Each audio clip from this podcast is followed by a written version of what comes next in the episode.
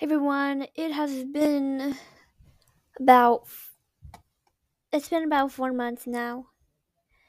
And I am finally back with a new episode. We are here with chapter 27. And I am so sorry that it took so long. Some some things happened and it was just really crazy for me lately. But I am finally back. I'm doing well and I am ready to continue the series. So, with that, we are here back with chapter 27 of Red Ribbon by Your Chick. What do you mean I'm the perfect weapon to use against him?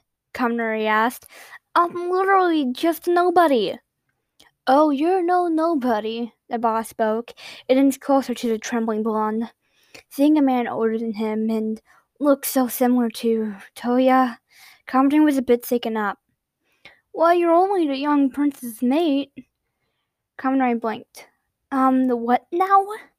The young prince's mate, the boss repeats.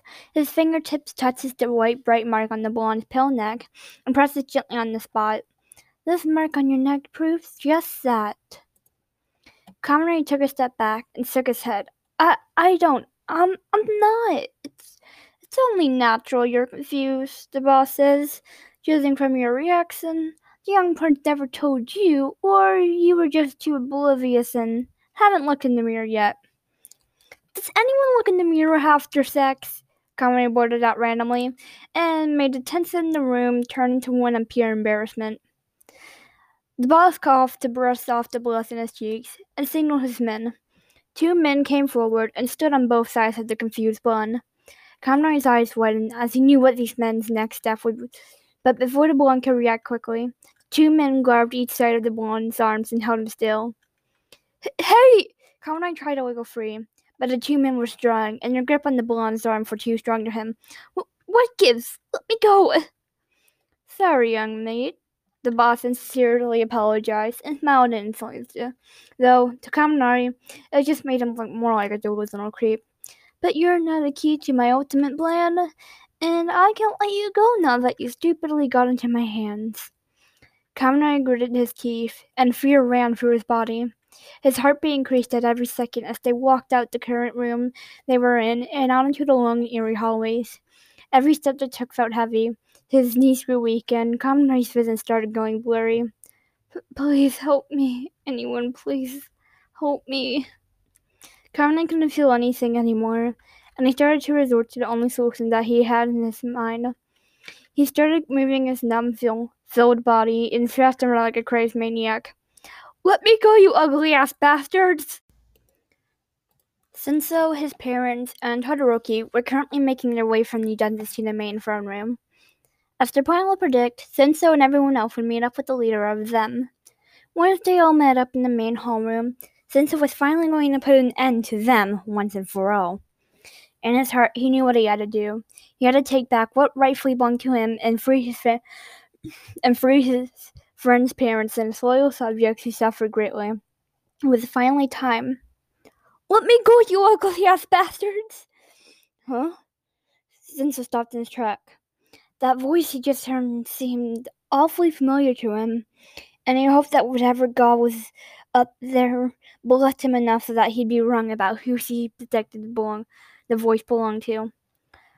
Did anyone of you hear that? Todoroki asked, and turned to face the rogues behind him. Hisashi and Aizawa both looked at each other with concerned looks on their faces.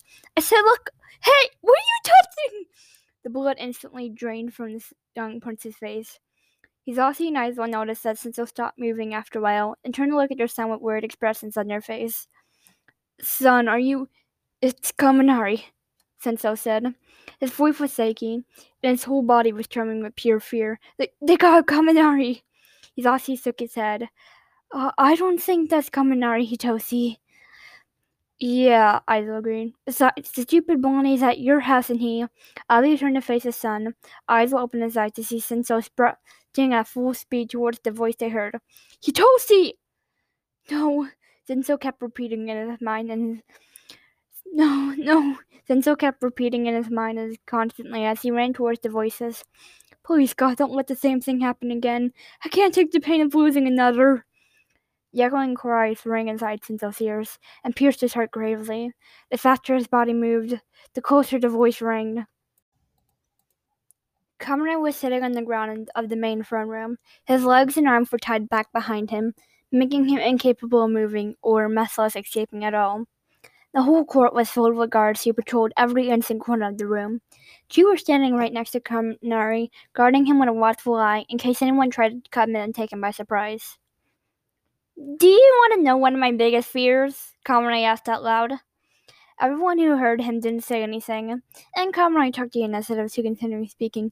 If I ever, like, woke up as a do- donut, like, if I eat myself, would I even be tasty? The guards who were next to him mentally facepalm and were waiting for the Grim Reaper to show up and take their lives away. The boss, who sat on the throne, was growing tired of what the boy was saying. This was the final straw for the for the boss. He stood up from the chair and yelled, Okay, that's it. To prevent the wand from saying any more nonsense, the boss ordered his men to place a handkerchief on his mouth. Comrade thrashed around what little he could and spoke muffled words. Shut up! The, bo- the boss, shut up! The boss shouted and raised a hand. Just as him was about to land on the blonde's pale cheek, the doors to the front room burst wide open and four young men stood there. Shinsou's eyes trotted around the room, and once he saw the scene of the blonde and the sketchy and the invisible, his blood boiled. Get your hands off of him, you stupid bitch! The boss paused and froze for a second. His hand stayed frozen in the air as his head turned to where the sound came from slowly. He turned his whole body around to fully look at Shinsou with a sickening twisted grin. The boss composed himself and spoke. Why, hello there, young prince. What brings you here today? Shinsou's fist clenched. Don't you play dumb with me. You know goddamn well why I'm here. Do I now? The boss continued his cutely lost persona. Oh, I know. He pulled on the chain on Comedy's neck and brought the blonde closer to him. Due to his body being due to his body parts being tied back, Comedy fell to the ground, his chin coming into hard contact with the hard glass floor. Why, oh, you came for him, didn't you? The boss cooed and cackled. Why, of course you did. It'd be stupid enough of you to not come when you've marked him completely. Then Shinsou bit back his lip and stayed quiet. The boss felt content seeing that reaction and continued. It's funny, really. This whole marking thing of yours was stupid indeed. You could have lived your life completely separated from your pathetic kingdom just like you wanted, but alas, you didn't. You decided to mark the stupid thing and come running back for him. His free hand caressed the side of the blonde's trembling cheek. How stupid this whole thing is, really. What is your real plan here? Shinsou asked, deciding to ignore all the other things his stupid boss was saying. Not to mention Tommy was also ignoring the, bor- the burning rage inside his body, and a sudden urge to beat the dude to the ground and feed his remains to the wolves who ate Talia. Hmm. My real plan, the boss repeated, and smiled wickedly at his body as his body leaned into the comfortable seat in the throne he once returned to. Why to take over your stupid little kingdom and turn this into my own paradise? Paradise? Shinsou growled. What do you mean, turn this into a paradise?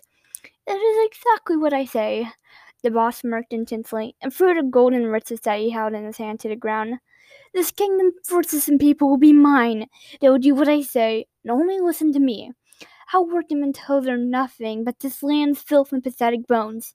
They'll water away just like the piece of trash that they are and die, as the ruler will bask in all the riches and gold they were able to grab from me to build my own little paradise. I don't care who I have to sacrifice, because that's what a true lord. Oh, that's it! Shinsou hollered and bashed the other guy's head with his own forehead. Shut the fuck up, cause I'm beating your ass.